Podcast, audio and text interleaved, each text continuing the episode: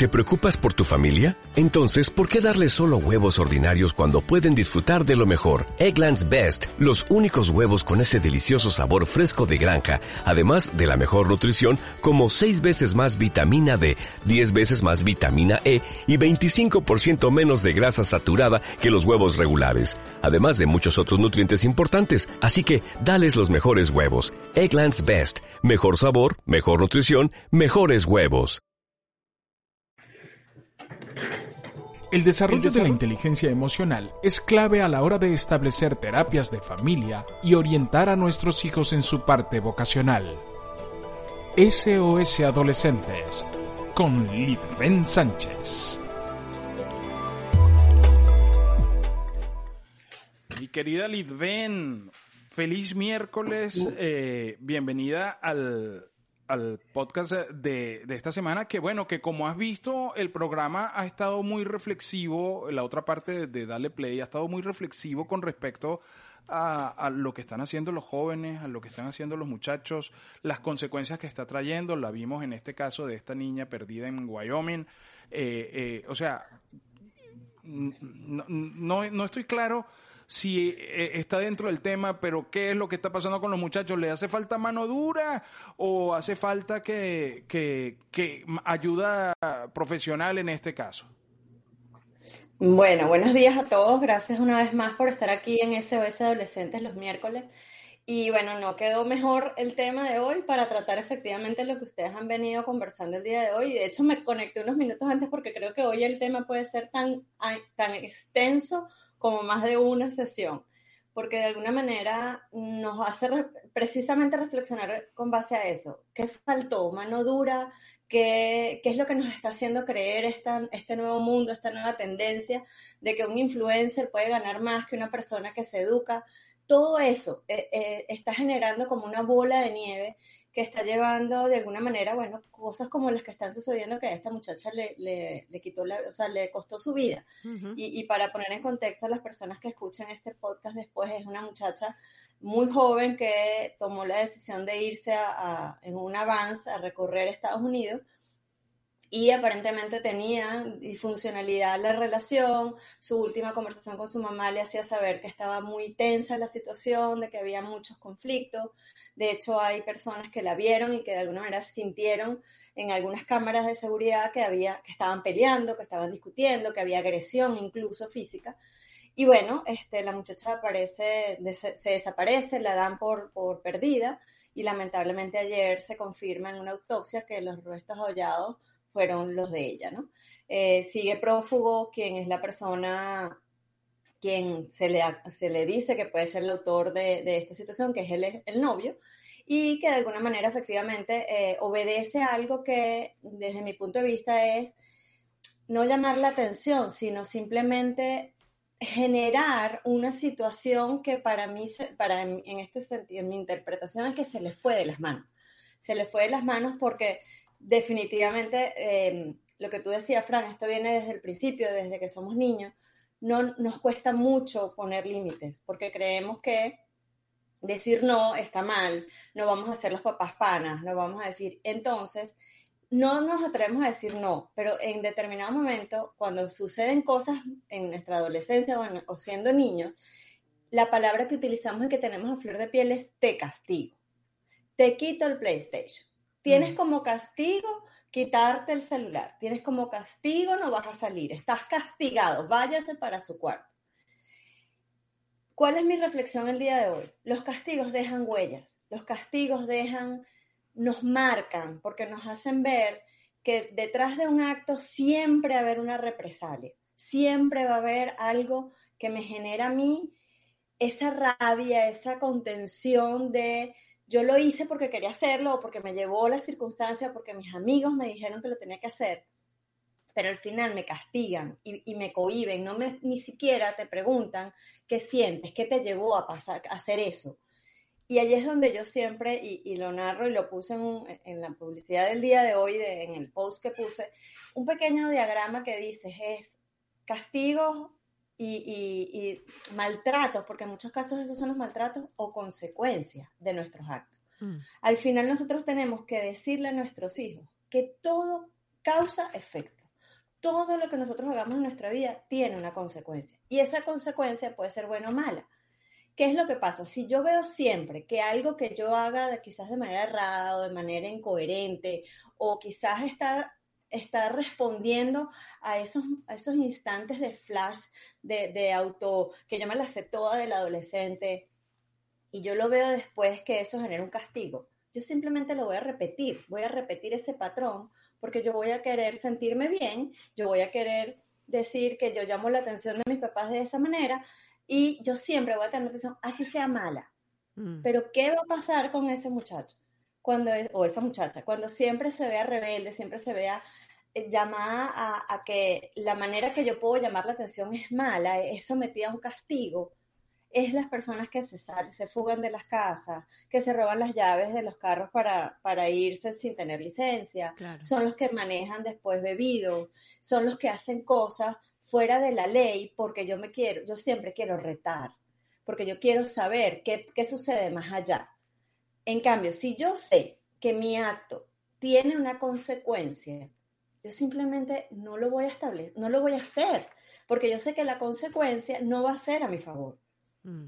Entonces, ¿qué, ¿qué, es parte de la filosofía que yo les regalo, que yo comparto con los papás? Señores, no castiguemos, no utilicemos de hecho esa palabra, negociemos desde un principio y podemos negociar desde muy chiquitos, desde que, hijo, recoge tus juguetes, mi amor, porque si no la consecuencia va a ser que no vas a conseguir los juguetes cuando quieras volver a jugar en ese desorden. O sea, no es sino te castigo y te quito los juguetes. No, o sea, simplemente es saber que va a haber consecuencias. Y, comparto algo muy, muy de mi, de mi día a día. Eh, mi hijo hace tenis y llega y con su ropa eh, bastante con olor, por decirlo de alguna manera decente. Sudada. Y yo le digo a él, eh, sí, pero lo de menos es el sudor. No importa que esté húmeda, el problema es el olor. Oliendo a gorila. Entonces yo agarro. pero gorila casi a punto de morir. Entonces resulta que yo le digo, hijo, ponle una ponchadera, échale este jabón, déjalo remojando un poquito y después lo metemos a lavar, porque hay que quitarle el olor. ¿Qué pasa? Él efectivamente genera la acción, pero él deja remojando esa ropa toda la semana. Cuando uno va a oh. sacar eso el viernes con la última ropa que él ha ido acumulando y metiendo en esa misma agua, eso huele al río Guaire. Claro. Entonces, yo la semana pasada le dije, papi, quiero que sepas algo, lo estás haciendo bien, o sea, está bien que lo metas, en... papi, pero no es eterno. Entonces, yo solamente te voy a decir, eso es una noche que tú lo tienes que dejar. Al día siguiente lo escurres y lo metes a lavar. Si no lo haces, el acumulado va a ser que el próximo viernes tú no vas a tener esa ropa en tu casa, porque eso va a estar mal, pitch, podrido, y eso va a desaparecer. En la medida en que tú dejes de lavar tu ropa, vas a quedarte sin ropa deportiva. Pero fíjate, Lidben, que... es una consecuencia. Claro, claro. Fíjate que inclusive eso pasa, eso llega hacia, hasta los adultos y nosotros siempre estamos pensando, como padres, quiero decir, siempre estamos pensando en, oye, quiero tener un adulto feliz. Siempre esa es la premisa. Quiero un adulto feliz, quiero que seas un adulto feliz. Y hay adultos hoy por hoy que eh, toman acciones sin medir las consecuencias, sino por un objetivo inmediato. No, yo quiero esto ahora y tú dices, sí, pero es que sin esto ahora no va a haber mañana. Si haces esto no va a haber mañana. Pero si te vas al pasado, o sea, al día de ayer, a esa persona seguramente todo lo que quería se lo daban. No hmm. lo trabajaba, no lo, no lo sufría, no, no se hacía merecedor de eso, hmm. sino que daba por hecho de que todo lo que tú quieras te lo voy a dar. Y eso, eso es tan, tan dañino como el decir a todos sí. Eso es tan dañino como eh, no establecer límites a tiempo. Eh, yo también lo comparto en muchos casos. Una manera de yo manejar el, el, tema de los celulares y de la tecnología es que yo hice firmarle a mis hijos a cada uno en su momento cuando se le entregó el celular y eso también se lo regalo y les mando el modelo a los papás que me lo piden. Este, yo les mando el contrato, porque ese contrato está acordado de ambas partes. O sea, mis hijos lo firmaron, lo firmó su mamá, lo firmó su papá, y ahí están establecidas. Estas son las normas y las consecuencias en caso de que se incumpla alguna de las normas de este contrato, estas son las consecuencias, están establecidas. Entonces no hay manera que el día que yo te diga, yo no te voy a castigar, yo simplemente te voy a hacer valer este contrato. y no me genera conflicto, no me genera, entonces empezamos, pero ¿por qué? Entonces, pero ¿por qué hasta hasta tal hora? Porque ahí está el contrato y dice llueva, no relampaguea a determinada hora. Vamos a negociar si tú quieres hacer una excepción de esa norma. Vamos a conversarlo, vamos a negociarlo y vamos a llegar a un acuerdo. Pero si ese acuerdo se llega y se viola, también tiene consecuencias. ¿Te ha funcionado, la, ¿te ha funcionado la figura del contrato? O sea, te, perfectamente. como, una figura para, para negociar. Perfectamente. Porque no es un contrato de solo mis intereses. Es un contrato en función a los intereses de ambos. Sea, yo se lo enseño la primera vez le digo, esto es lo que está establecido, ¿estás de acuerdo? ¿Qué te gustaría negociar? Para finalmente ya decir que este es el contrato definitivo. ¿Qué es eso? Es generar una causa y un efecto. Eso es, no, o sea, ya ellos saben que es que no va a haber un castigo que te quedas sin celular. Tiene que ver con, ya yo te estoy diciendo, tienes la posibilidad y el acceso a esto, pero también tienes consecuencias si no las cumples. Ayer sucedió también en, un colegio, me decían, mamá, eh, en uno de los colegios de mis hijos me decían, mamá, este, ayer nosotros nos dejaban utilizar el teléfono cuando ya no estábamos haciendo determinadas cosas, pero ayer este, descubrieron a dos niños que se metían en el baño y se tomaban fotos haciendo pipí, que no sé qué, no las, o sea, no las divulgaban, pero estaban tomándose entre ellos mismos fotos haciendo pipí en el baño del colegio. Entonces, bueno, lamentablemente entró un security, se dio cuenta de la situación y ahora como norma nadie puede utilizar los celulares durante el horario escolar. O sea, solo en caso de emergencia o solo que esté controlado en un salón y que alguien, los profesores te den acceso. Que lo me parece maravilloso. Le dije, me parece perfecto. se quedaron extrañados y lo doy. ¿Por qué? Le digo, porque es que el teléfono tú no lo puedes utilizar como si estuvieras en tu casa. Tú estás en un espacio donde estás para aprender ¿Sabes qué? Si tú te distraes, si tú haces cosas indebidas, vas a tener consecuencias. No, y además, ¿sabes qué? Estábamos viendo un documental en estos días y hablaba sobre el efecto de los teléfonos en la educación. O sea, el niño o la persona, si tú o yo o la, de cualquier edad, eh, tenemos un dispositivo, nos quita la atención en el aprendizaje. O sea, es una, es una disminución en la atención. Tú te agotas. Porque es un distractor. Y además es una, eh, la luz, la luz de los dispositivos te agota de tal manera que tu cerebro se, se cansa. Y hay cosas que los niños más pequeñitos, los niños antes de los cuatro años, decía, decía el, em, la persona la, especialista. La, psicóloga, decía, los niños no deberían tener acceso a un dispositivo antes de los cuatro años porque la luz, porque ellos no identifican qué es realidad y qué es fantasía y qué, o sea, cómo es que agarran ese cubo o cómo está sucediendo eso que está pasando detrás de la pantalla. Entonces ellos todavía no identifican qué es verdad y qué no es verdad y lo que hace eso es que retrasa el aprendizaje de ese niño. A eso me iba a referir, que es lo más grave de todo. O sea, que se están dando casos de niños de dos años que todavía no, no dicen ni una sola palabra porque se ha descubierto en estos estudios recientes que además dicen son estudios que nos llevan generaciones porque no podemos no podemos emitir un resultado ya porque están en proceso.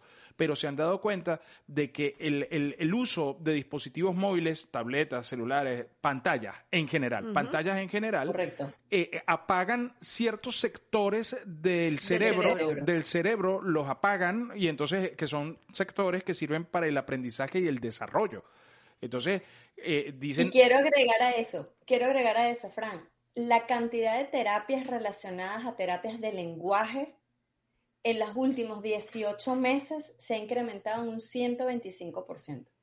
O sea, es impresionante la cantidad de niños pequeños, ¿ok? Que acaban de, de entrar al elementary, o sea, acaban de entrar a primer grado con el cuento de que estuvieron encerrados un año y medio de aprendizaje, la gente le, estaba achacando, y por eso se hizo ese estudio, de qué está pasando, porque la gente está acudiendo tanto a terapias de lenguaje, y es que con el cuento de que las clases las tenían eh, a través de online, se le dio acceso a la tecnología de manera ilimitada.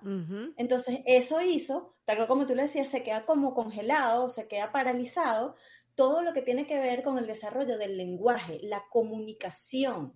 Porque yo era un receptor de información. Bueno, imagínate que yo, tengo una alumna que, que, tiene un niño, bueno, ya está grande, pero tenía tres años y ese niño solamente balbuceaba, ah, ah, y ella le decía, dime qué quieres, ah, ah, y mostraba las cosas. Y ella lloraba y decía que el niño era autista, que el niño no sé qué. Yo le decía, el niño no es autista. O sea, si el niño fuera autista, no vendría corriendo a abrazarme cuando me ve. Si tu niño fuera autista, no estaría sonriendo y brincando por ahí. El niño tiene una, algo con el aprendizaje del lenguaje. Yo se lo decía desde mi ignorancia, eh, pero desde mi sentido común, pues. ¿Y sabes qué? ahora entiendo, o sea, el niñito vivía todo el tiempo con el teléfono porque ella se lo llevó, o sea, ya estaba trabajando o estaba haciendo otras cosas y las mamás les queda muy fácil agarrar una tableta, dársela para que se entretenga. Claro, es que es lo más práctico. A mí me parece aberrante, a mí me parece aberrante cuando voy a un restaurante o voy a una y ver un niño con una tablet pegado en el coche. O sea, yo digo, ¡ah! ¡No! O sea, hay juegos de textura, hay libros de textura, hay libros de, de letras, o sea, yo tengo mamás hoy en día que a mí me impresiona cómo hacen el, o sea, hacen el reverso de todo eso y enseñan las letras, el abecedario, el color. Yo digo, eso es la esencia. Así como ustedes hablaban de las mamás de antes que nos invitaban a, los, a todos los amigos a la casa, de que eran una maravilla porque nos invitaban a todos y, y hacíamos de todo en nuestras propias casas. Eso es lo que tenemos que rescatar. ¿Para qué? Para no ver que el castigo es la única solución para no ver que el regaño es la única alternativa que tengo. Cuando yo, cuando yo le he dicho a mis hijos que tienen consecuencias, ¿me vas a castigar por eso? No, no, no. Simplemente voy a hacer valer las consecuencias de tus actos. Entonces es diferente porque no es que dice, es que estoy castigado, no, es que no tengo acceso a mi, a mi celular. Eso es diferente a decir estoy castigado, porque además es un proceso de culpa. La palabra castigo significa culpa. Mm. Eso fue culpa tuya y por lo tanto te mereces un castigo. Los castigos nunca son buenos.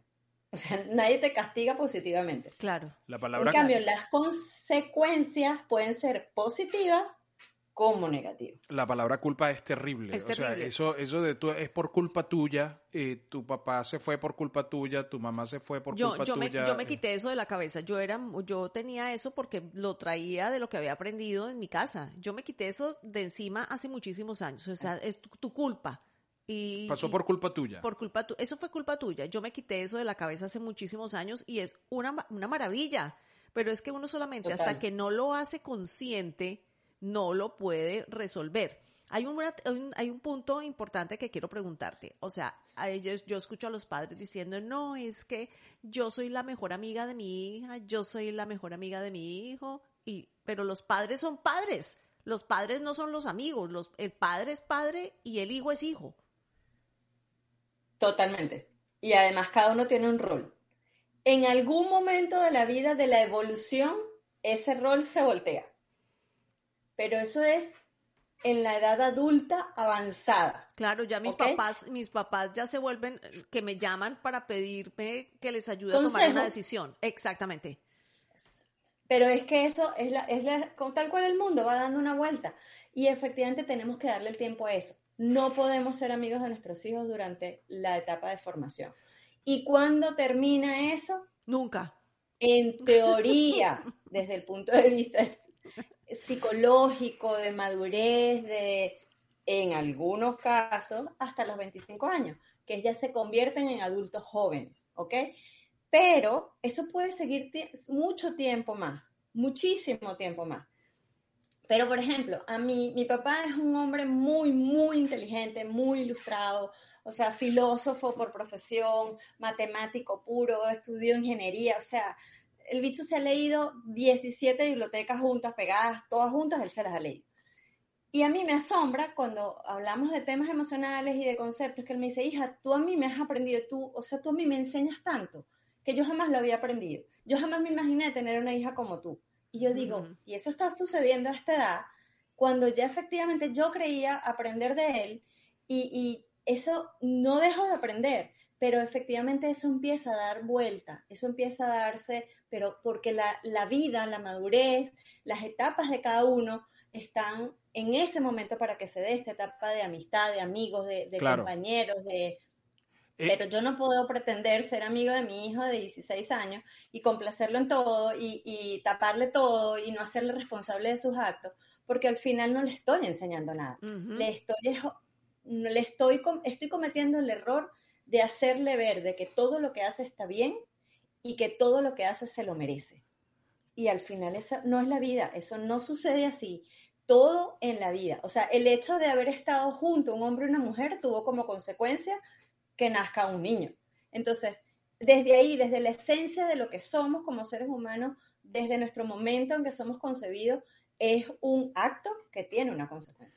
Mayrin no Fer, es un castigo. Claro. Mayrin Fer eh, comenta en el chat de Telegram, para las personas que nos están escuchando en el podcast, eh, yo estoy haciendo eso con mi hijo, Lidven le digo que si no cumple con algo, no cuida sus juguetes o no me quiere hacer caso, se va a quedar sin sus juguetes. Y hasta los he llevado a las tiendas de caridad. Y a veces me pregunto, ¿será que me estoy pasando?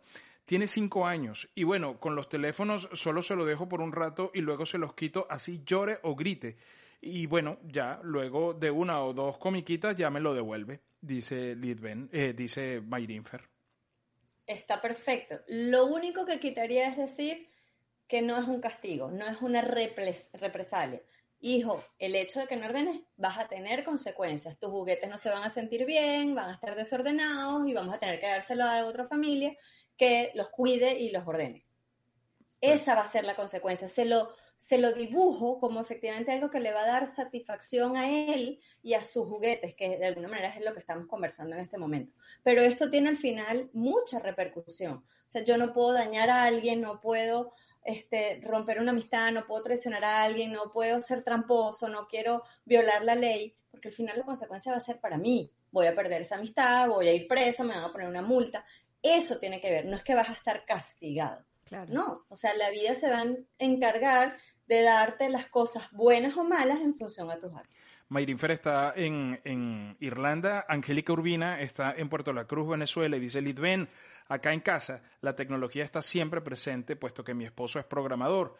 Mis hijos tienen inquietud por eso. ¿Está mal dejarlos pasar tiempo en la PC donde tratan de programar? No, pero tienes que establecerle un límite. No lo puedes dejar abierto es, muy, es importante decirle, para papi ese es un medio de trabajo, para ti es tu momento de descubrir y tenemos un tiempo para hacerlo. No podemos vivir porque al final, ¿qué vamos a hacer? Lo va a ver como algo natural si dejamos ilimitado el proceso. Si le hacemos saber que su papá es trabajo, pero también papá tiene que, y vuelvo otra vez, esta es una educación de adultos y de, y de niños. El papá también tiene que darse el permiso de voltearse y soltar la tecnología y generar espacios de calidad sin tecnología con esos hijos. Mm. Para que sepan que no todo está a través de una pantalla, no todo es a través de una PC, que la única manera de conectarnos no es a través de la tecnología. Tenemos que conectarnos desde nuestros lazos, desde nuestras emociones, desde nuestro contacto. Es muy importante, señores, muy importante. Las consecuencias, cuando las hablo de que son buenas, tenemos que abrazar a nuestros hijos, tenemos que mirarlos a los ojos y decirles lo orgulloso que nos sentimos. Tenemos que hacerles saber a través de un beso, a través de una notica, a través de que metan la mano dentro de la, de la almohada y consigan una nota, mamá te ama y está orgullosa de ti. Eso es importante, porque si no esperamos es un emoji en un mensaje o si no esperamos y al final en qué momento genero yo conexión emocional. Entonces son consecuencias positivas y eso también tenemos que refrescarla, tenemos que repetirla y tenemos que además nosotros mismos, y tenemos que comenzar por nosotros, tenemos que reconocernos a nosotros cuando lo estemos haciendo bien o cuando hayamos logrado una negociación con nuestros hijos, adolescentes en su mayoría, que es más difícil, y decir, este lo logramos, lo hicimos bien. ¿Y cómo es eso? Yo a veces lo hago a quienes no nos ven, pero es abrazarse a sí mismo, es agarrar y decir, ya te felicito, lo hiciste súper, porque al final es nuestro reconocimiento lo que nos tiene que funcionar. No podemos esperar a que todo el mundo nos felicite, nos aplauda, porque también ese, este estilo de crianza en muchos casos no es aplaudido y no es satisfactorio para los abuelos, para la familia que es muy tradicional, porque dicen, ya va, pero ¿por qué tú le vas a poner límites? ¿Y por qué, lo vas, y por qué mm. le vas a hacer ver sus consecuencias? ¿Y por qué le vas a, a botar la ropa deportiva si el niño hace tenis? Bueno, porque él tiene que saber que la ropa cuesta dinero, que la ropa hay que conservarla, que la ropa si la dejas toda metida en un solo sitio se va a manchar. O sea, él tiene que aprender a eso, porque el día de mañana él va a lavar ropa. Claro. Total. Y tiene que saber eh, que no la puede dejar metida en la lavadora una semana. Hay, hay un punto importante también y es la socialización. Cuando los niños, o bueno, la gente en general, tiene un dispositivo, llámese tableta, computadora, teléfono, tiene un dispositivo y está todo el tiempo con el dispositivo, pierde esa capacidad de socializar y se está viendo mucho en los muchachos ahora que es imposible que se sienten y tengan una conversación con alguien que está al lado. Eh, en estos días nos comentaban en una, en una reunión, mm, decía, yo llego con mi hija y no es capaz, pide tú, no son capaces ve, entra tú, adelántate, pide la mesa mientras yo estaciono. Entonces me, decía ella, yo hago esto para obligarla a que vaya y entre y vaya pidiendo la mesa, no porque yo no, no para, por adelantar, sino obligarla para que lo haga. Claro, para el desarrollo de un ser humano en una sociedad. Ve y pide la mesa mientras yo estaciono. No, no es capaz. Entonces, eso se lo debemos también a los dispositivos. O sea, no es solamente un atraso en la parte, mm, en la, parte del aprendizaje por el bloqueo de ciertas zonas del cerebro, sino que también en esa parte de socialización y en esa parte de, de, de buscar pareja. O sea, son, son seres solitarios. Así es. Vuelvo otra vez al punto de origen. La tecnología a la cual le dimos acceso, primero fue responsabilidad de nosotros. Ninguno de nuestros hijos, ni pequeños, ni adolescentes, por sus propios medios fueron a comprar la tecnología. Se la dimos nosotros. Entonces nosotros no le establecimos los límites adecuadamente. Entonces, nosotros tenemos que, o sea, hacernos saber, o sea, hacernos responsables de eso. Entonces, ¿qué pasa? Por ejemplo, una de las normas tiene que ser, si vamos a un restaurante o estamos comiendo incluso en casa, los celulares no pueden estar cerca es practicar estando en el restaurante que de repente agarra, y son dinámicas muy fáciles, muy sencillas. Es decirle, ok, no pides tú la mesa porque te da un poquito de pena, pero vas a pedir la comida. Entre todos decidimos qué vas a hacer y hijo, te toca a ti pedir hoy la comida en este restaurante en esta oportunidad. O en una llamada por telefónica para hacer un pedido de comida. Ok, ahora no le toca a él, le toca a tu hermano. Porque esa es la posibilidad de que ellos entiendan, primero, que no todo es a través de la tecnología que también existen medios tradicionales, que vamos a migrar, que eso va a ser a futuro, que vamos a tener un celular incrustado en, la piel, para que eso yo sé que va a pasar como en los supersónicos, en algún momento. Pero en la medida en que nosotros nos adelantemos a eso y coartemos esas relaciones sociales, vamos a perder a nuestros chamos, vamos a perder esa sociedad de contacto, esa, esa sociedad de emociones. Yo me he quedado sorprendida en los últimos tres o cuatro adolescentes con los que he estado, que he trabajado única y exclusivamente el tema de las emociones. No saben darle nombre a lo que sienten. No, no saben. No lo saben. Entonces, cuando yo les hablo de Marta, que son las cinco emociones básicas de todo ser humano, que son miedo, amor, rabia, tristeza y alegría, se quedan así como, y, me dio mucha risa, hubo uno que me comentaba, me decía, Liz, ven, pero es que en español es más fácil lo del tema del amor, porque uno va diciendo, ay, eres especial, después eres te quiero, ay, este, eh, te abrazo, eh, te doy un detalle, em, te adoro, hasta que al final el último escalón es te amo. En cambio en inglés no es posible, es I love you. Y ya. Entonces yo le, yo le echaba broma en la dinámica y yo le decía, bueno, empiezas un día y le dices ay, la próxima vez le dice I, él. y así vas increchendo. Al final, ¿qué les enseñé o qué les digo cuando me presentan esas circunstancias? Todo eso son etiquetas, señores. Todo eso son emojis que le ponemos para efectivamente, o sea, yo no está mal yo decirles a ustedes, porque los quiero, porque los respeto, que yo a ustedes los amo. Porque el amor no quiere decir pasión, el amor no tiene, el amor es el amor. Mm. El amor no, no tiene un significado concreto y No, el amor es, eso, es el respetar, es, el admirar, es el reconocer en otros que tienen buenas cosas, que, que compartimos principios de vida. Y eso está bien, pero sentimos miedo de decir te amo. Sí. Pero creemos que diciendo te quiero, te respeto, te admiro, es una forma de decirlo es lo mismo, pero le estamos poniendo parches. Y eso pasa inclusive en los adultos, porque hay gente que decir que considera que decir te amo es mostrar vulnerabilidad, es mostrarme más ah, vulnerable ah, sentimentalmente, emocionalmente ante esta persona y no lo voy a hacer. Eh, yo no soy vulnerable, ¿no? Se venden y son los más vulnerables. Eh, dice mm, Angélica, gracias Lid, eso es lo que siempre hacemos, los, los, detalles con los niños y pasar tiempo de calidad con ellos. Mayrinfer agrega, igual en mi casa, siempre le hago saber que los amo con todo mi ser. Eh, además, dice, eso es cierto, Lid o Lidven. a veces tengo muchos roces con mi mamá por la forma en que yo los estoy enseñando. Diana Ceballos dice, el amor es una decisión integral y debemos ser ejemplo. Sí, ah, eh, Lid, ¿y qué pasa eh, con los hijos únicos? Porque yo lo veo desde mi punto de vista, yo, yo, yo estoy aquí como viendo la situación desde arriba. Eh, porque cuando tienes dos, o sea, yo crecí con mi hermano y entonces se arma, mi mamá nos armaba como unas dinámicas para que el uno apoyar al otro y tal, pero los hijos únicos no tienen esa posibilidad y las dinámicas con las mamás a veces que son más protectoras porque obviamente es su hijo único, ¿cómo manejar eso con un hijo único?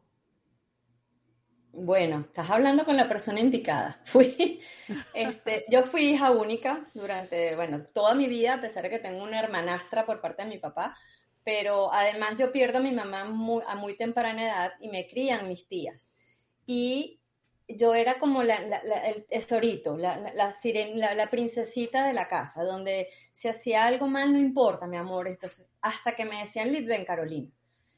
Ahí sí había que agarrar palco. Pero, por ejemplo, yo no me gustaba y me parecía inútil y yo decía, es absurdo tender la cámara. Entonces, ¿qué hacía? Yo tenía una de mis tías que todas las mañanas me iba y me vestía para ir al colegio, porque pobrecita ella se despierta tan temprano, me ponía las medias, los chores o la falda, no sé qué, y dormía yo, me ponía la camisa y tal.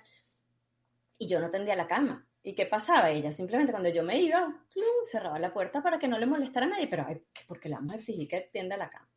¿Qué pasó? El día, el día que yo me caso y que yo me voy a vivir con mi esposo primero antes de casarnos, para mi esposo era o sea, fundamental en la vida, que antes de salir de la casa la, cama tenía que estar tendida. Eso lo entendí yo 30 años después. Y yo decía, pero qué inútil. Me decía, es que tu cama es tu templo, me decía él.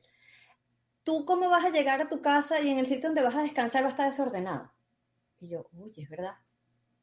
¿Qué pasa? Que desde su amor, desde su sobreprotección, desde el no exigirme más y el complacer, por las circunstancias que fuera, porque además fui la sobrina de las, o sea, mis dos tías no tuvieron hijos, entonces yo me convertí en su hija. Eh, yo, ellos me querían dar todo para protegerme, para hacer que yo estuviera siempre bien. Pero es que ya la vida me había enseñado de otra manera que no siempre vas a estar bien, que van a surgir situaciones que vas a perder el control, de que no vas a saber qué hacer y tú te tienes que preparar para eso. Entonces, mi mayor mensaje en relación a esta narrativa que les hago es cuando son hijos únicos, no le den todo, no hagan que su mundo sea perfecto. Ellos tienen que aprender. Puede ser que para nosotros, y estoy segurísima de eso, ellos sean nuestros dioses, ellos sean lo más puro que tengamos, nuestro diamante en bruto. Pero ese diamante, cuando salga y le entre la luz y se proyecte, quizás esa proyección no va a ser de todos los colores porque no lo va a vivir, porque no lo ha sabido sentir, no, ha sentido lo que es el sacrificio, no ha sentido lo que es una responsabilidad, no ha sabido lo que es una consecuencia y por lo tanto cree que todo se lo merece, que todo lo debe tener, que todo es, incluso que nunca nada es culpa mía, sino solo cuando surgen situaciones de conflicto muy grandes, ¿ok? Entonces, ahí es mi, esa es mi mayor moraleja, mi mayor ejemplo. Eh, no todo es como nosotros queremos que sea un mundo perfecto. Tenemos que generar causa y efecto, acciones, consecuencias. tenemos que hacerle saber que como yo lo quiero, eh, sería el camino idóneo, como lo puse en estos días. Pero no significa que sea totalmente correcto, porque la verdad no la tengo. Y eso que tengo herramientas y he estudiado y me he preparado para todo esto y para poder hacer lo que hoy hago como mi trabajo. Pero no significa que soy perfecta. No significa que me equivoco. No significa que se me vuelan los tapones de vez en cuando. ¿Por qué? Porque detrás de esto también hay, de este cuerpo, hay emociones, hay circunstancias y cuando tenemos solo un hijo, ponemos la mayor atención en ellos. Y la verdad es que ellos son hijos también independientes. Y así como uno o cinco, son hijos de la vida. Y, quizás cierro esta analogía con esto que hablaste al principio, Fran, de mi tatuaje. Este tatuaje significa precisamente, son unos pajaritos en unas ramas y después dos volando. Eso representa a mi familia. O sea, mi esposo y yo como fuente de ese nido, pero al final mis dos hijos que se van a ir y, se van, y van a volar por sus propias alas. Nosotros vamos a estar ahí y siempre va a ser la rama donde van a poder llegar. Pero al final eso esa es su vida yo lo que estoy ayudando es a construir esas alas fuertes para que sepan medir las consecuencias de sus actos, para que sepan que todo lo que hagan tiene un, efecto en ellos, en los demás, en la sociedad, en el mundo que los rodea, en nosotros como sus papás, en, entre ellos como hermanos, en, todo lo que hagan. Y al final eso yo creo que es la base de lo que tenemos que generar como familia y como sociedad. Litven, sin desperdicio, esta, este podcast de hoy, o sea, eh, brutal, ¿no? Nos llevó a reflexionar, nos llevó a revisar, nos llevó a, a, encontrarnos con nosotros mismos como padres. Y bueno, ahí queda ese legado que vamos a montar en las principales plataformas de podcast. Usted coloca ahí SOS Adolescentes en las principales plataformas de podcast y le va a aparecer el podcast para que lo pueda escuchar, para que lo pueda enviar para que eh, si usted sabe de alguien que puede necesitar esta información, pues le manda ese, ese, link. Yo conozco un poco. Hay, hay gente que sí, que, que necesita de esto. Quiero, quiero... Perdón, Lucy, mi invitación es que precisamente hagamos de esto. O sea, a mí mucha gente me dice, ven, pero es que los podcasts tú das mucha información y, y ese programa todo entonces ¿quién te va a contactar para, para terapia? Es que yo simplemente lo hago es porque si yo ayudo a una persona simplemente por escuchar para mí ya es suficiente. Y puede que no me dé cuenta, pero al final yo creo que es este, eh, o sea, esto es lo que me anima a mí a todos los, todas las semanas y todos los meses pensar y programar qué significan los miércoles para mí en este espacio. Es dejar sembrar semillas que al final el día de mañana puedan generar retroalimentación y, ser mejores sociedades, ser, mejores padres y tener mejores hijos. Eso al final es, y, y además cada, cada caso eh, cada caso es diferente, ¿no? Allá iba yo. Eh, o sea, no hay no hay una no hay un patrón, no es lo mismo para todo el mundo, sino que tú en una asesoría te sientas y dices, "Cuéntame, esto hay que llevarlo por este lado, esto hay que llevarlo por el otro", porque al fin y al cabo son son eh, cada persona, cada cada familia y cada individuo tiene sus sus entornos diferentes, unas características sus diferentes, sus particularidades. Entonces, no sé, ahora que no tengo dinero, que no puedo acceder a tener acceso a una, a un, a una sesión de coaching, ok, listo, eres autodidacta, bueno, mira a ver cómo esta información la puedes aplicar en tu caso y ve, ve descartando con toda la información que te presenta Lisben. Así se hace en todo. Nosotros eh, damos información, pero de ahí a que las personas aprendan a hablar bien. Ejecuten. Eh, o aprendan a hacer doblaje de voces. Eso, la, eso no se hace viendo videos. Es así. No, para nada. Me consta. entonces es lo mismo. O sea, aquí cada individuo tiene su universo y, cada cual eh, tiene unas características diferentes que se tienen que tratar con un profesional. Elsa Celi por el chat de YouTube dice, excelente programa, gracias Elsa por estar conectada. Gracias por estar. Ella es una de mis tías que me crió. Ah, mira. Ah, Tía Elsa, un abrazo. Qué bueno que le gustó. Eh, hasta la próxima semana. Eh, Fantástico. con más aventuras de estas que siempre nos entretienen, nos enseñan y nos ayudan a ser mejores. Así es, un beso y que tengan excelente fin de semana. O sea, de fin de esta semana. Exactamente. Igual para ti. El desarrollo de la inteligencia emocional es clave a la hora de establecer terapias de familia y orientar a nuestros hijos en su parte vocacional. SOS Adolescentes con Litven Sánchez.